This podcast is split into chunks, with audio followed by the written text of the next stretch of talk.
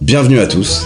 Aujourd'hui, je rencontre Siba Giba, artiste franco-américain, batteur, rappeur, producteur, historien du hip-hop. Il s'est retrouvé à New York au milieu des années 80, à une période où le rap était en pleine expansion, et à Paris au tout début des années 90. Là, il a côtoyé tous les plus grands pionniers du rap français. Il est aussi le fils de Desdemone Bardin, docteur en linguistique, l'une des premières universitaires à avoir analysé les textes de rap américains. Il a un parcours atypique, il a vécu des moments clés de l'histoire du hip-hop de chaque côté de l'Atlantique, et je suis très heureux de pouvoir discuter avec lui. Ça va, Siba ? Ça va. Alors, t'es né à Paris en 1971 d'un père américain et d'une mère française, c'est bien ça ? Ouais, c'est ça. J'ai la chance d'avoir des parents français et américains, et j'ai une mère qui était photographe. D'accord. Et qui plus tard s'est mise dans l'enseignement, en développant une méthode d'apprentissage de l'anglais en utilisant la culture africaine-américaine en tant que outil, c'est-à-dire des textes, des discours, des films, des vidéos, plein d'archives, on va dire, qu'elle a utilisées dans ses cours à Paris 8. Elle est devenue docteur en linguistique. Elle qui a grandi avec le blues, le jazz, grande fan de gospel. Elle a tout de suite senti que dans le hip-hop, il y avait de la culture, c'était une continuité de la culture africaine-américaine. Et du coup, quand le hip-hop est arrivé, elle avait déjà vécu l'époque, on va dire 68, où elle était photographe dans tous les milieux gauchistes, avec plein de gens autour, que ce soit les Sartre, les Serge July, les gens comme ça qui étaient les penseurs de l'époque. Elle avait documenté un petit peu. Grâce déjà étant photographe, puis elle était dans le journal, le fanzine qui était avant Libération, qui s'appelle La Cause du Peuple, dont Sartre et Serge July étaient parmi les rédacteurs en chef, si je ne me trompe pas.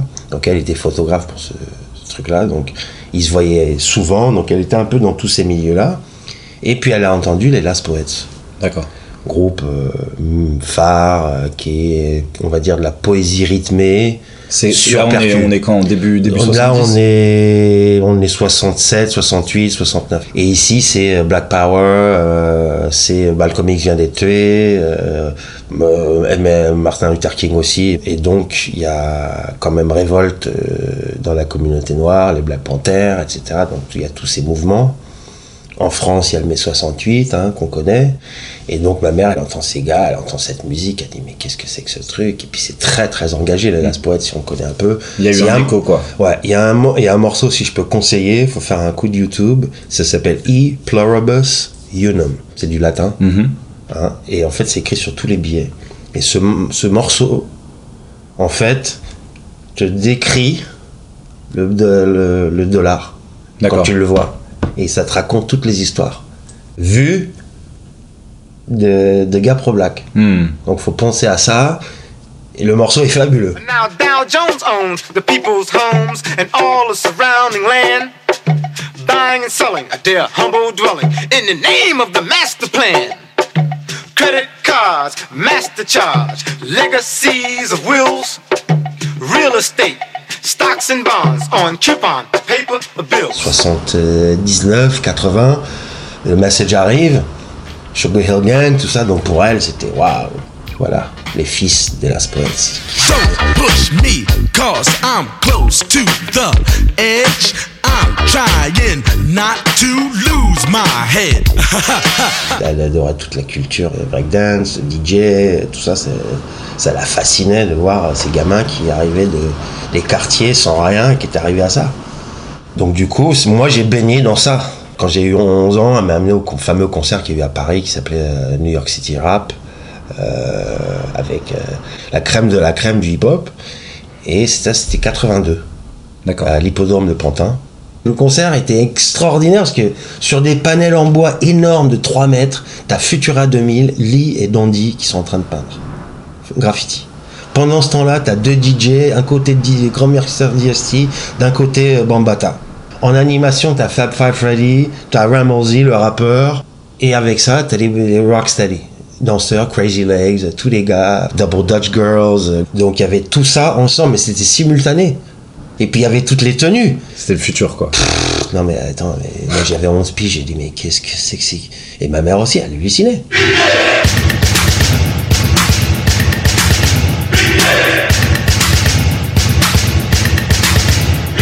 C'est sûr, quand moi j'arrive ici en 85 à New York, je vois tout ce que j'avais vu dans la rue.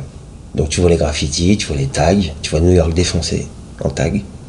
Je me retrouve à Lower East Side, pratiquement Alphabet City, qui sont les avenues ABCD. À l'époque, il y a beaucoup de punk rock.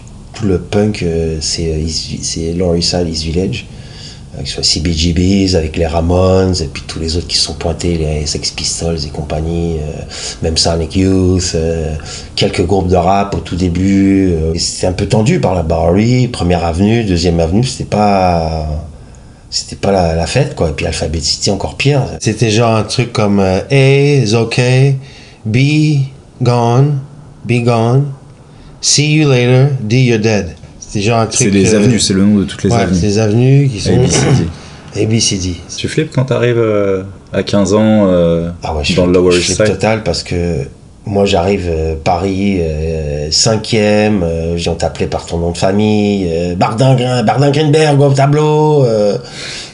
Et pourquoi t'es parti de Paris pour New York? En grande partie pour jouer de la batterie, parce que je jouais depuis tout jeune.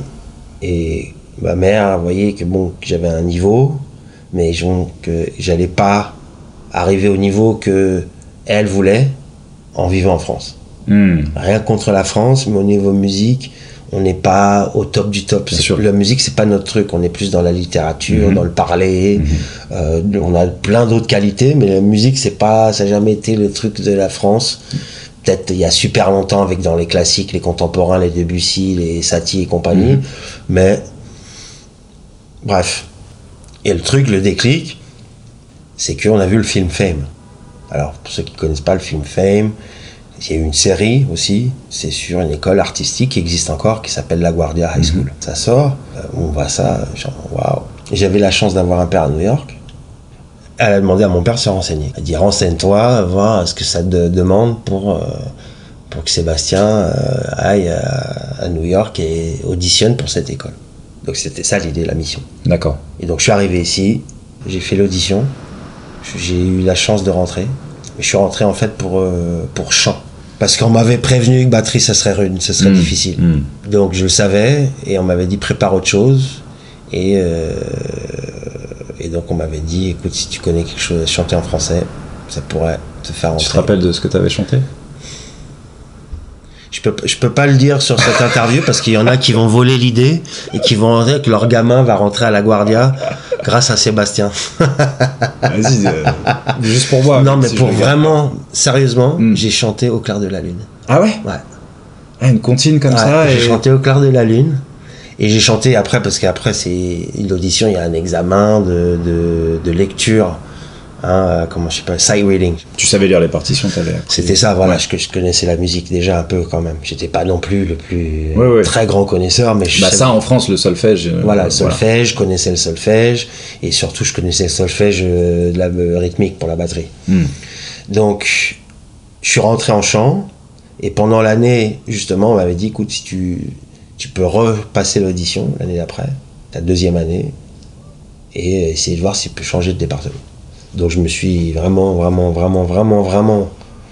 secoué les fesses, et je suis rentré en batterie la deuxième année. D'accord. Ce qui était vraiment le but, c'était pas de faire du chant, mais ce qui était une super expérience. Donc tout ton lycée, à high school, tout ça, tu l'as fait? Je l'ai fait ici. Ouais, je l'ai fait dans cette école, et ça m'a ouvert beaucoup, on va dire énormément l'esprit, parce qu'il y avait des gamins de partout, qui venaient des quatre coins de la ville, de Long Island, de Queens, de partout, Bronx, Brooklyn, Staten Island. Des gamins qui prenaient 4 heures aller-retour pour venir à cette école. Quel était le regard des profs de la Guardia sur le hip-hop à cette époque-là? Est-ce que c'était genre... Craché dessus. Ouais, sous culture, sous musique. Mais nous, ce qui se passait, c'était ça qui était géant. Surtout dans la première année, dans les cours de chant, qui était assez mixte au niveau diversité ethnique, et il y avait beaucoup de jeunes qui étaient dans l'hip-hop. Donc on faisait, ça partait en jam session avant que le cours. On arrivait, des fois les profs étaient en retard, et ça partait, genre avec un gars qui commence à taper sur le bureau. Mm. Il y en a un qui fait « Hey, hey, go, go », ça part. Il y en a un qui se fait une petite danse « go Robert », ça peut un peu partir. Ou il y en a un qui lâchait une petite phrase, un petit rap. Et après, le prof arrivait, et puis tout le monde s'asseyait. Mais donc le rap, c'était garder ça pour la récré, quoi. Ouais, il reconnaissait pas. Mais c'est là que j'ai, on va dire, participé à mon premier groupe. Mm. Première année, on va dire, au bout de 3 mois, un pote de l'âge, il me dit « Ouais, tout... Toi, tu joues de la batterie. » Et tac, lui, il habitait Fort Greene, Projects. Super tendu à l'époque. Maintenant, ils sont, on va dire, beaucoup plus tranquilles. On est à Fort Greene, là. Ouais. Mais Projects, ils sont juste à côté de Flatbush Avenue, là, à la sortie du pont. Il était beaucoup plus chaud à l'époque. Donc, lui, il habitait là. Tu lui rendais visite de temps en temps, non? La première fois que je suis venu... Je me suis pas fait dépouiller, mais les gars, les mains dans les poches, ouais, tu vas où, qu'est-ce que c'est taille dans les poches, machin. Les mains dans tes poches. Ouais, dans mes poches, voilà. Et du coup, le mec m'a dit où tu vas. Je dis, je vais voir mon pote Bouddha. Et c'est là que, excuse-moi, tu vas voir Bouddha. Attends, je te... Il a enlevé ses mains de mes poches, il a laissé ce qu'il y avait dedans, et puis il m'a accompagné jusqu'à l'immeuble. Yo Bouddha, Siba's here, yo Bouddha. Et quand j'ai visité mon pote dans sa project, j'ai vu que c'était, je vais pas dire la star, mais c'est quelqu'un de très respecté parce qu'il joue au basket en fait. Et c'était l'espoir de la cité au niveau basket qui pourrait peut-être devenir pro. Je vois. Donc des expériences comme ça, mais bon, c'est juste des expériences de faire de la prod, recommander mes premiers jours en studio à Brooklyn grâce à Elage, faire des titres, tu vois, essayer de faire un truc, machin. Bon, ça, on n'a jamais vraiment rien fait, mais l'expérience, tu vois, le kiff, et puis avec des, tu vois, moi c'était le truc, c'était d'être avec des ricains, ouais. C'est de vivre la culture avec des locaux ici qui vont t'inculquer ce que eux ils ont vécu et que t'es un échange. Toi c'est l'immersion que tu recherches, c'est ça, mais surtout musique. Est-ce que t'as un souvenir d'une grosse claque musicale, ouais, hip-hop, ouais, dans ces années-là? Ouais. Genre, la plus grosse claque musicale que je me suis prise, c'est justement, j'avais un pote qui s'appelle Chapo. C'est mon pote Ron qui m'avait amené chez lui. Il habitait justement sur le 2nd Street, le bloc des craqués, là, entre A and B. Et Chapo, il avait des enceintes, mais... Ouais, aussi grosse que ça, mais des vrais trucs de soirée, quoi. Dans une petite salle qui faisait la moitié de cette pièce. Je dis, ouais, vous connaissez, vous avez entendu le nouveau maxi du groupe Public Enemy, It Takes a Nation, a Millions. Et là... C'est là où il y a Don't Believe the Hype, tout, ouais, ça, là, ouais, dans cet album. Ouais. Ouais, je l'ai saigné aussi. Et là, quand il a joué ça, c'était... Pour moi, je me souviens, c'est une des plus grosses claques hip-hop que je me suis prise. Don't believe the hype. Don't believe the hype. Il y en a eu d'autres, hein, là, que ça. Je me souviens plus où j'ai écouté Rakim, le premier, Arabic for President. Ça, 86, Big Daddy Kane, plus ou moins la même époque. Big Bismarck, Cool G Rap. Tous ces gars-là, c'était vraiment les Slick Rick. 85, les Slick Rick. Rick, il vient de Londres. Hein, ouais, il vient de Londres. Ouais. Slick Rick, il avait changé la donne déjà. Il niveau rap pour moi. On passait de Run DMC, un style très saccadé, à un flow de ouf. Genre Slick Rick, quand on écoute Slick Rick, super. Ça glisse plus. Voilà, c'est plus, ouais, arrondi, c'est plus, ça syncope, c'est plus de jeu technique au niveau du placement, et puis d'intonation aussi, surtout. Et c'était tellement fluide que c'était la claque. Le premier morceau, c'est Lali Dali avec Dougie Fresh. Oh, Ricky, Ricky, Ricky, can't you see? Somehow your words just hypnotize me. And I just love your jazzy ways. Oh, MC Rick, my love is here to stay. And on and on and on, she kept on. The bitch been around before my mother's born. Moi, c'est le premier morceau que j'ai appris, quoi. Plus ou moins. Tu frimais avec ça? Non, je frimais pas parce que j'avais toujours un accent, mais avec des Français, oui. Ouais, voilà, c'est très bien. Tu me fais un pont parfait. Donc, à quel moment tu rentres en France ? Je finis le lycée. Tu finis le lycée et tu te dis je vais faire ma mère. Ma mère me dit, écoute, je suis pas sûr que ce soit une bonne idée que tu partes tout de suite en fac. Aux States, parce que bon, tout le monde, tous les gamins, ils essaient de partir le plus loin des parents, aller à l'autre côté du bout du pays pour pas qu'il y ait les parents dessus, ouais, et qu'ils chillent. Et du coup, elle m'a dit pourquoi tu reviens pas en France, fais tes études ici, continue petit à petit, puis si t'as envie de retourner aux States, tu retournes aux States plus tard. Qui était une très bonne idée. Et donc, du coup, ce qui était quand même, un bon timing, c'est que je suis arrivé vraiment où. Toi, t'arrives quand, en 80? Moi, j'arrive en 89. Et il n'y a pas eu d'album de rap encore en 89 en France? Non, il n'y avait rien encore. Et je connaissais personne, moi non plus. Il y avait très peu de gens qui étaient dans cette mouvance. Il y avait Radio Nova. Avant ça, il y avait Radio 7. Et donc, via un pote, vieux pote de maternelle que j'ai revu, qui lui était dans le graffiti, lui, il m'a présenté au gars des IZB. Donc les gars de la IZB, c'était le premier gars à Paris qui organisait les premiers concerts africains. Ultra Magnetic MCs, Lakim Shabazz, après ils ont fait Big Daddy Kane, Ice Cube, Ice-T, Jungle Brothers, Trap Rock West, ils ont fait un paquet de gens, tu vois, genre à l'Élysée-Montmartre. Mm-hmm. Donc j'ai rencontré ces mecs-là, j'ai commencé à les aider, à faire de la promo, puis ça m'amusait, tu vois. Puis j'étais à la fac, à Paris 8, donc je faisais un deck de musique. Mais bon, ça m'a pas spécialement motivé parce qu'il n'y avait aucune pratique. C'est complètement théorique, ouais. J'ai fait aussi la fac à Paris. Ouais. Totalement théorique, il n'y a aucune pratique, ils avaient des studios, mais on ne pouvait pas y aller. Mmh.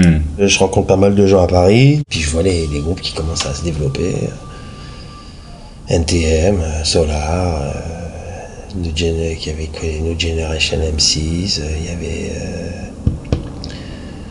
comment il s'appelle, Timide et sans complexe, il y avait Assassin. Moi j'arrivais, j'entendais Rakim, j'ai entendu Big Daddy Kane, tu veux dire que tous ces trucs là, ouais. Et j'écoute Cool Chain, j'écoute Chill, j'écoute Solar, j'écoute Squat, j'écoute Solo, j'écoute tous les autres quoi.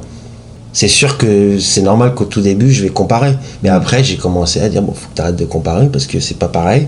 Et puis ta mère, t'as quand même une daronne qui explique dans ses cours de pourquoi il y a un problème de comment tu vas choper le truc pour que ça tourne, tu vois. Et on avait trouvé, parce qu'elle analysait ça le truc autant que moi, donc tu vois, t'imagines, t'as des discussions avec ta daronne sur des morceaux de rap, les techniques à la maison. Juste elle et moi, tu vois. Souvent, on écoute un truc, elle me dit attends, rembobine, vas-y, t'as vu comment il pose ça, comment il le dit, tac, tac, tac. Solar, pour elle, c'était vraiment un des premiers, pour elle, tu vois, qui avait trouvé la formule de où pousser, tu vois, où accentuer pour que ça tourne. Ouais. Et que ça tourne, je vais pas dire à la Ricaine, mais un truc qui fait que c'est. Ça groove quoi. Bah voilà, que c'est in the pocket, tu vois comme on dit en anglais, que c'est dans la poche, que c'est, comme tu dis, que ça groove, que c'est dedans quoi. Tout a commencé là-bas dans la ville qu'on appelle Maison Alfort. Quand je vois une Fatma chelou qui fait vibrer son corps, elle me dit MC Solar, viens là que je te donne du réconfort. J'ai dit non merci, c'est très gentil mais je ne mange pas de porc. Elle m'a fait bouge de là, bouge de là, bouge de là, bouge de là. À l'époque, KRS-One, il faisait des conférences. Il y avait des conférences sur l'état de la communauté noire, l'esclavage, de plein de sujets assez engagés. Et donc, il faisait des tournées de fac. Et du coup, comme elle avait entendu parler de ça, elle a dit s'il vient, pourquoi je ne le ferais pas venir à la fac de Paris 8 ? Et donc, elle a fait venir quand même KRS-One à Paris 8, ce qui était quand même un événement. Pointing their guns at my four-man crew. They shot down one, they shot down two. Now tell me what the fuck am I supposed to do? Il y a plusieurs personnes que j'ai revues, des vieux étudiants, parce qu'elle est décédée depuis presque 20 ans maintenant, m'ont dit c'est ta mère qui m'a branché dans le hip-hop. Je trouve ça tellement avant-gardiste là, ce que faisait ta mère. Et... elle apprenait à personne à rapper, c'était pas ça le but. Non, bien sûr. Mais t'entendais dans les cours, t'entendais Don't Believe the Hype chanté par 30 gamins. Moi, j'avais trouvé ça génial quand même. Je dis putain, quand même, c'est cool. J'allais arriver quand même à quelque chose d'assez génial là. On est en 1990 et t'as 30 Français qui sont en train de lire avec la musique qui tourne. Chuck D. J'ai dit ça, c'est beau ça. C'est fou. Hein. C'était cool, tu vois, de voir ça. Donc j'ai dit, parce que c'est moi qui décrypte, qui transcrit, qui faisais toutes les transcriptions des raps. Et comme la presse était vraiment intéressée par ce qu'elle faisait, chaque fois qu'il y avait une démonstration à faire, c'était moi qui demandais de faire la démonstration. Donc je faisais la démonstration de ses cours. Donc il y a eu quelques télés, et puis après il y a le on va dire la délivrance du hip-hop à la masse française avec l'émission de Chavannes, Seulement Mardi. Cette émission, on va dire, a ouvert les portes à beaucoup d'artistes. IAM et Solar en ont profité grandement. L'exposition. Bah, je veux dire, le coup de promo que ça a fait pour les deux groupes était monumental. Ce que je voulais dire, c'est que je suis persuadé que dans 10 ans, on ne parlera plus du rap. Vous avez pas l'air de comprendre que le rap, c'est des musiques, c'est-à-dire que tant qu'il y aura une musique quelque part dans le monde, il pourra y avoir du rap. Donc si vous voulez que le rap ça dure pas 10 ans, il faut à vous d'arrêter toutes les musiques qui sont dans le monde. Vous avez du travail, je sais pas si vous y survivrez. Première claque que j'ai prise au niveau rap français, je pense, que j'ai vraiment kiffé, c'est Tap Tap de l'Afrique. D'ailleurs. Ouais, de Shuriken. Il était dedans, j'ai trouvé qu'il était dans le groupe, quoi. Il était... Je dis, ah ouais, j'aimais bien Solar. Mais là, t'avais du contenu en plus. Et Tap Tap de l'Afrique, le truc, il était... Ouf. Les paroles sont assez... Ils le jouent jamais en plus le morceau. Je leur dis toujours, mais putain, Tam Tam, what's up? Ouais, c'est vrai. C'est le premier album, ça, de la planète Mars. Et en fermant les yeux, à chaque coup reçu, une voix leur disait que rien n'était perdu. Alors, ils revoyaient ces paysages idylliques où résonnaient encore les Tam Tam de l'Afrique. En 92, et comme... Je voulais partir de Paris au niveau études, ça m'allait plus. Je m'étais dit, il faut que je retourne aux States. Toi, tu reviens dans le Lower East Side? Je reviens de Lower East Side, mais je vais à la fac, donc je suis sur le campus, au nord de New York, à Westchester. D'accord. À l'école de SUNY Purchase. Comme à Paris, j'avais ce groupe, j'avais fait quelques sessions studio, j'avais enregistré les morceaux. Et du coup, j'ai envoyé une cassette démo. Et j'ai reçu une lettre que j'étais accepté. Ah ouais, carrément, avec une cassette, je croyais pas. Je dis non, c'est pas possible. Donc j'ai appelé la fac, j'ai demandé à parler au directeur du programme. Je dis mais c'est un canular, c'est vrai, qu'est-ce qui se passe?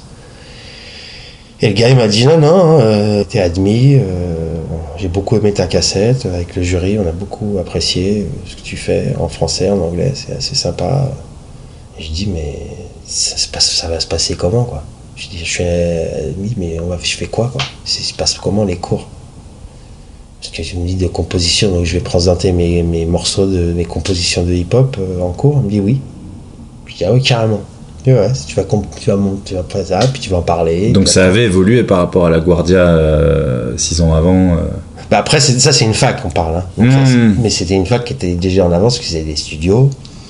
Et ils avaient déjà, quand je suis arrivé, ils avaient 4 gars qui faisaient de la musique électro. Quand je dis électro, je mets hip-hop, house, techno, tout ça ensemble. Pour moi, musique électronique, c'est tous ces trucs-là ensemble. Tu vois, R&B, tout ce qu'on fait avec des machines. D'accord. Ouais. Et du coup, il y avait 3 mecs qui faisaient de la techno et un gars qui faisait du R&B. Et donc, je suis arrivé et donc j'étais le premier gars qui faisait du hip-hop. Et donc, on a des studios d'enregistrement, il y en avait 2. Un studio de pré-prod, avec ordi, sampleur. Donc moi, le gars qui m'a tout appris, John Sarway, grand DJ de techno. On dit que les gars de techno connaissent pas la musique, ou ils sont assez bornés, machin, bidule, puis donc pas du tout. Le mec était super connaisseur, il m'a tout appris. Cette période-là, donc on est milieu 90 Début, ouais, je finis la fac 96. 96 après, et puis je commence à travailler à Def Jam, juste après. D'accord. Un pote est assistant directeur artistique que je croise dans la rue avec le patron, son pote Dante Ross, Et ils me disent, ouais, écoute, si tu veux venir faire un stage avec nous, viens. Donc ça, c'était genre quelques mois après que je finisse la fac, quoi. Et du coup, j'ai commencé à travailler à Def Jam juste après. Travailler en stagiaire, et après, je suis devenu employé. Et qu'est-ce que t'as fait? Je faisais assistant DA aussi. Le directeur du label, Dante Ross, en fait, lui arrivait de chez Elektra Records. Et lui, chez Elektra, il avait quand même signé de grands artistes comme Pete Rock, CL Smooth, Brand Nubian. Il avait signé ODB en solo, il avait signé Leaders of the New School, et ensuite Busta Rhymes. Ouais, une sacrée école, KMD. Mm-hmm. KMD devient MF Doom. Donc, du bagage, le bonhomme, tu vois, sacrée, on va dire, aventure. Et donc, il arrivait chez Def Jam et il vient me voir, il me dit, écoute, je vais être exécutif producteur du prochain album d'Everlast, le rappeur de House of Pain. Mm-hmm. Et c'est là qu'il me dit, écoute, si ça t'intéresse, toi qui fais du son, si t'as des instrus, passe. Donc j'ai donné quelques trucs, dont un qui a été gardé pour son album qui a vendu 3 millions après. Cool. Welcome back to the 5 Seasons, Mr. Ford. Your usual room is ready and waiting. Let me take your luggage. If you need anything while you're staying, just let me know. Good looking out. I hop out my car, step into the lobby, everybody's on the floor. Donc j'ai fait ça, après j'ai travaillé quand même avec un des gars de Brand Nubian, Sadatex. Je travaillais Veni Mohica, j'ai fait des trucs un peu avec Layam, avec Faf. Donc, en tant que compositeur, ouais. J'ai sorti des disques moi-même sous mon label, Overtime Records. Puis après, je cherchais des artistes, un peu évolué. Puis après, j'ai formé ce groupe qui s'appelait Brooklyn, qui était un groupe électro-jazz. Mm-hmm. Après, moi, musicalement, ça m'a amené autre part, quoi, tu vois. Ça m'a amené à des trucs... à un niveau de musicalité que je vais pas dire que tu peux pas atteindre en hip-hop, mais c'est pas du tout pareil, tu vois, parce que tu joues avec des icônes et puis il y a un échange qui se fait sur scène. Le truc avec un rappeur, c'est super dur à créer, ça. Ouais, c'est clair. Je veux dire, à part si t'es Busta Rhymes et Spliff Star, qui sont genre un des duos les plus prolifiques qui existent, mais il y en a pas 50 des groupes comme ça, tu vois, qui sont aussi... Peut-être les Saiyans, ils étaient comme ça. Ouais, il y avait ce truc-là. C'était bien, ça. Tu vois ?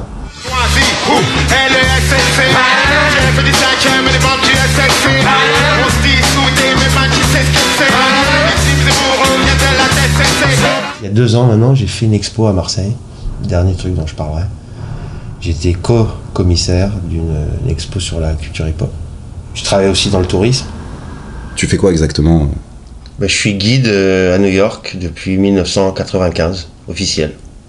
Et donc, je balade les gens dans les endroits classiques, statues, Empire State et compagnie. Et puis, depuis une bonne dizaine d'années, je fais des tours autour du graffiti. Et puis, dernièrement, je développe un tour autour de la musique, surtout hip-hop, à Brooklyn. Donc t'emmènes les gens dans des endroits que certains rappeurs ont fréquenté ou en fait, c'est un tour que j'appelle Brooklyn Hip Hop Tour, avec les acteurs principaux étant Notorious Big et Jay-Z, mais je parle de plein d'autres rappeurs de Brooklyn comme ODB, Wu-Tang, Busta Rhymes, Big Daddy Kane, et puis le tour il se conclut à Bushwick, donc on rajoute aussi du street art dedans. Mais on n'est pas loin là en fait. Non, on n'est pas très loin. Et tu m'emmènerais faire un petit tour ? Je sais pas... Ouais, pourquoi pas ? On a le temps ? Ouais, ça va. On va se balader, puis on va voir. On est sur Fulton Street ? Ouais, on est sur Fulton Street, qui est une des plus grandes rues de Brooklyn, qui plus ou moins traverse tout le district de Brooklyn. Attends, on a un camion derrière nous qui nous agresse.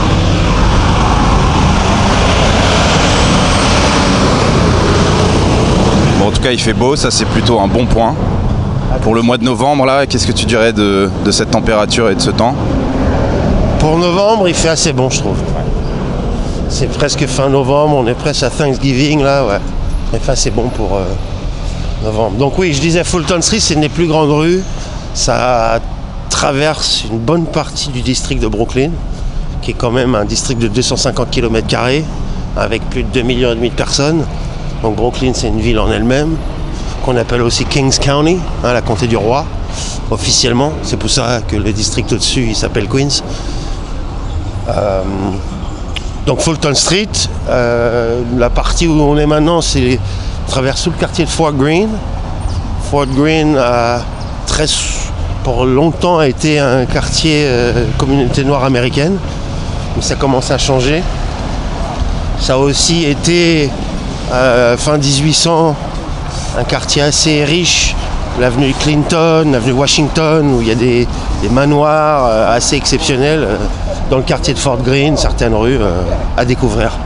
Et puis après, quand on s'enfonce un peu, bah, comme je dis, là, on commence à raconter un peu l'histoire de Notorious B.I.G.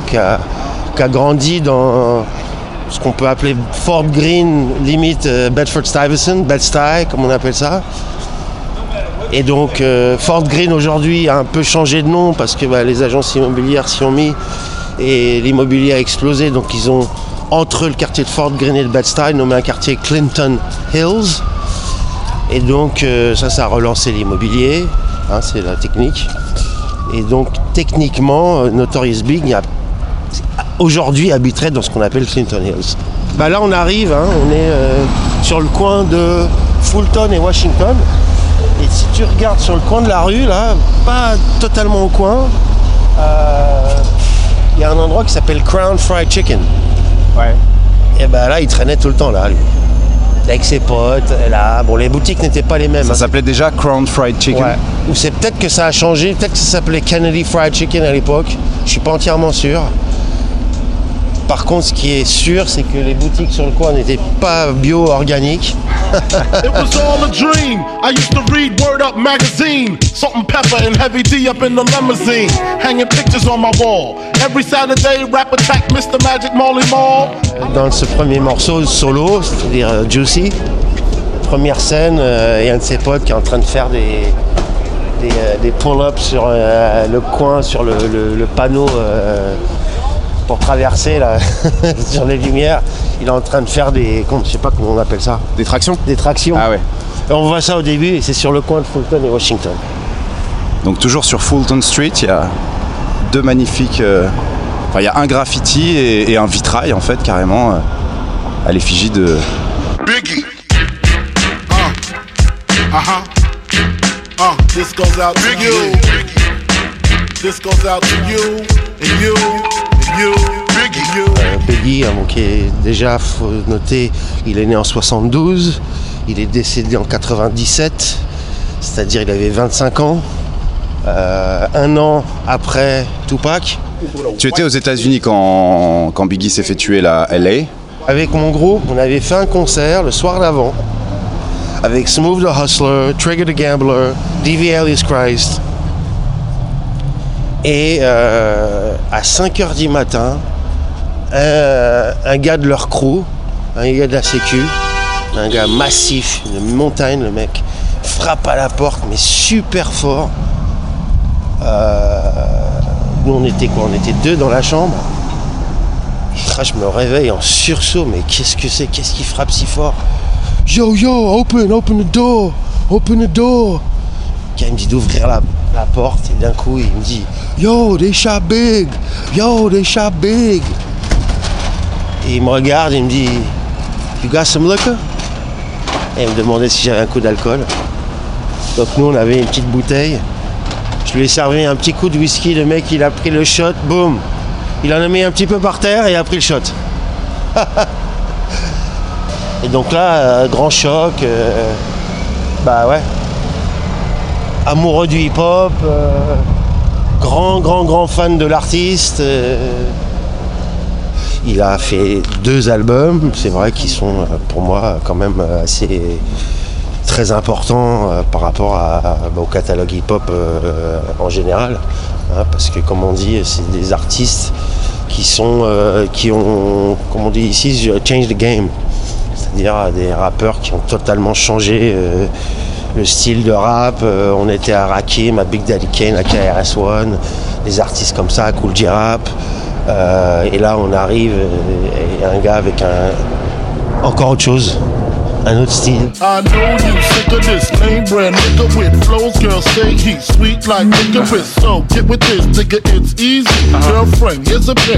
On va dire tout ce qui est designer, clothes, un peu mafieux, machin, tout ce style. Ça, c'est vraiment, je pense, le concept de Puff Daddy, de lancer ça avec Notorious Big, parce que c'était vraiment un rappeur, battle rapper. C'est un mec à la rue, freestyle, oui, qui vendait son crack à une époque, mais qui a toujours rappé et que c'était vraiment ça qu'il voulait vraiment faire. Et il s'était dit, bah, je lui arriverai d'une façon ou d'une autre, quoi. That's where he used to live. Hein? Donc 226, St. James Place. Et ça avait déjà cette architecture-là, les immeubles. Ouais. Ça n'a pas été retapé depuis? Non.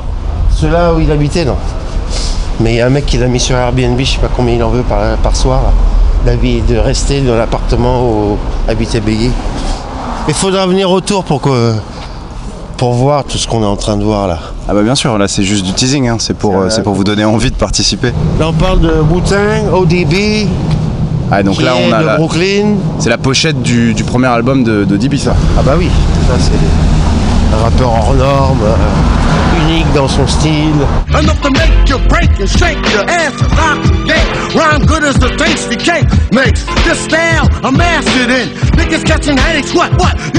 Au niveau des intonations, moi je trouve qu'il avait quelque chose de totalement unique. On en parlait plutôt avec Slick Rick et cette manière de changer les intonations au milieu de ses phrases qui donnait beaucoup de relief en fait au flow.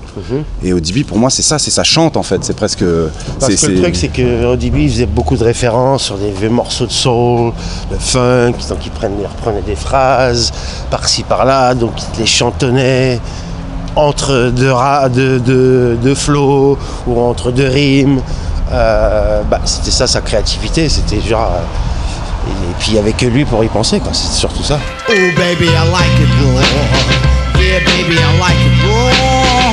Oh baby, I like it raw. Yeah baby, I like it raw. Shimmy, shimmy, y'all, shimmy, yeah, shimmy, yeah. Give me the mic so I can take it away. Off on the natural charge, bon voyage. Yeah, from the home of the Dodger Brooklyn squad. Ici, on est sur Downing Street. L'immeuble qui est à droite, c'est ici, c'est sur ce bloc-là, sur Quincy. Street qu'ils ont tourné Dave Chappelle Block Party. Ah ouais, devant l'immeuble en briques. Et la foule était là, toute la rue. Ah c'est fou.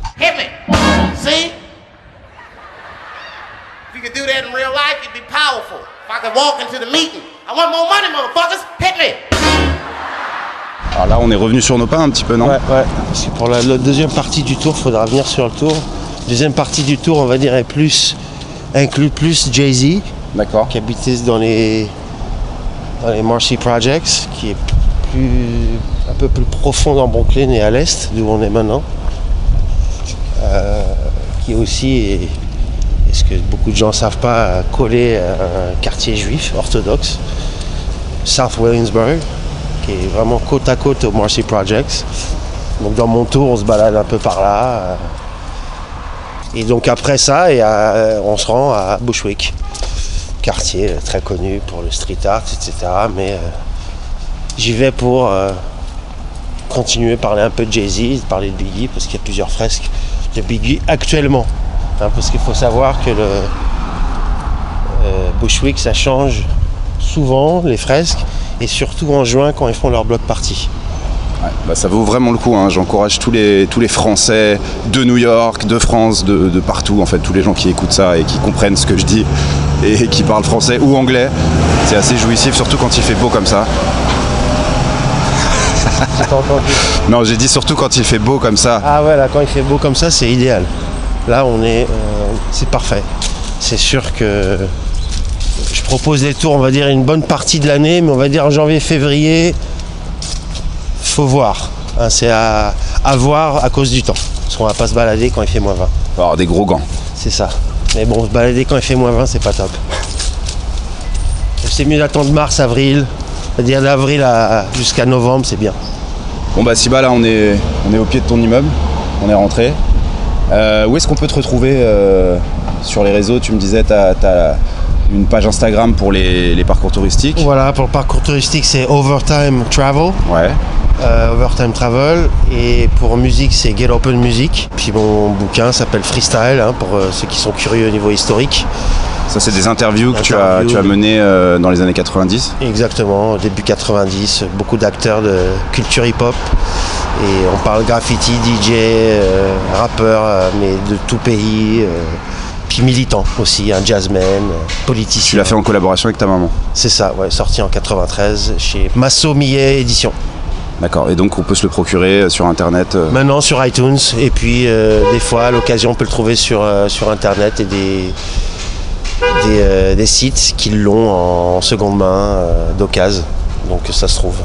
Ok, bon bah super, on va suivre tout ça de près. Merci beaucoup Siba, c'était très enrichissant, yes. Très intéressant, et j'espère te recroiser très bientôt.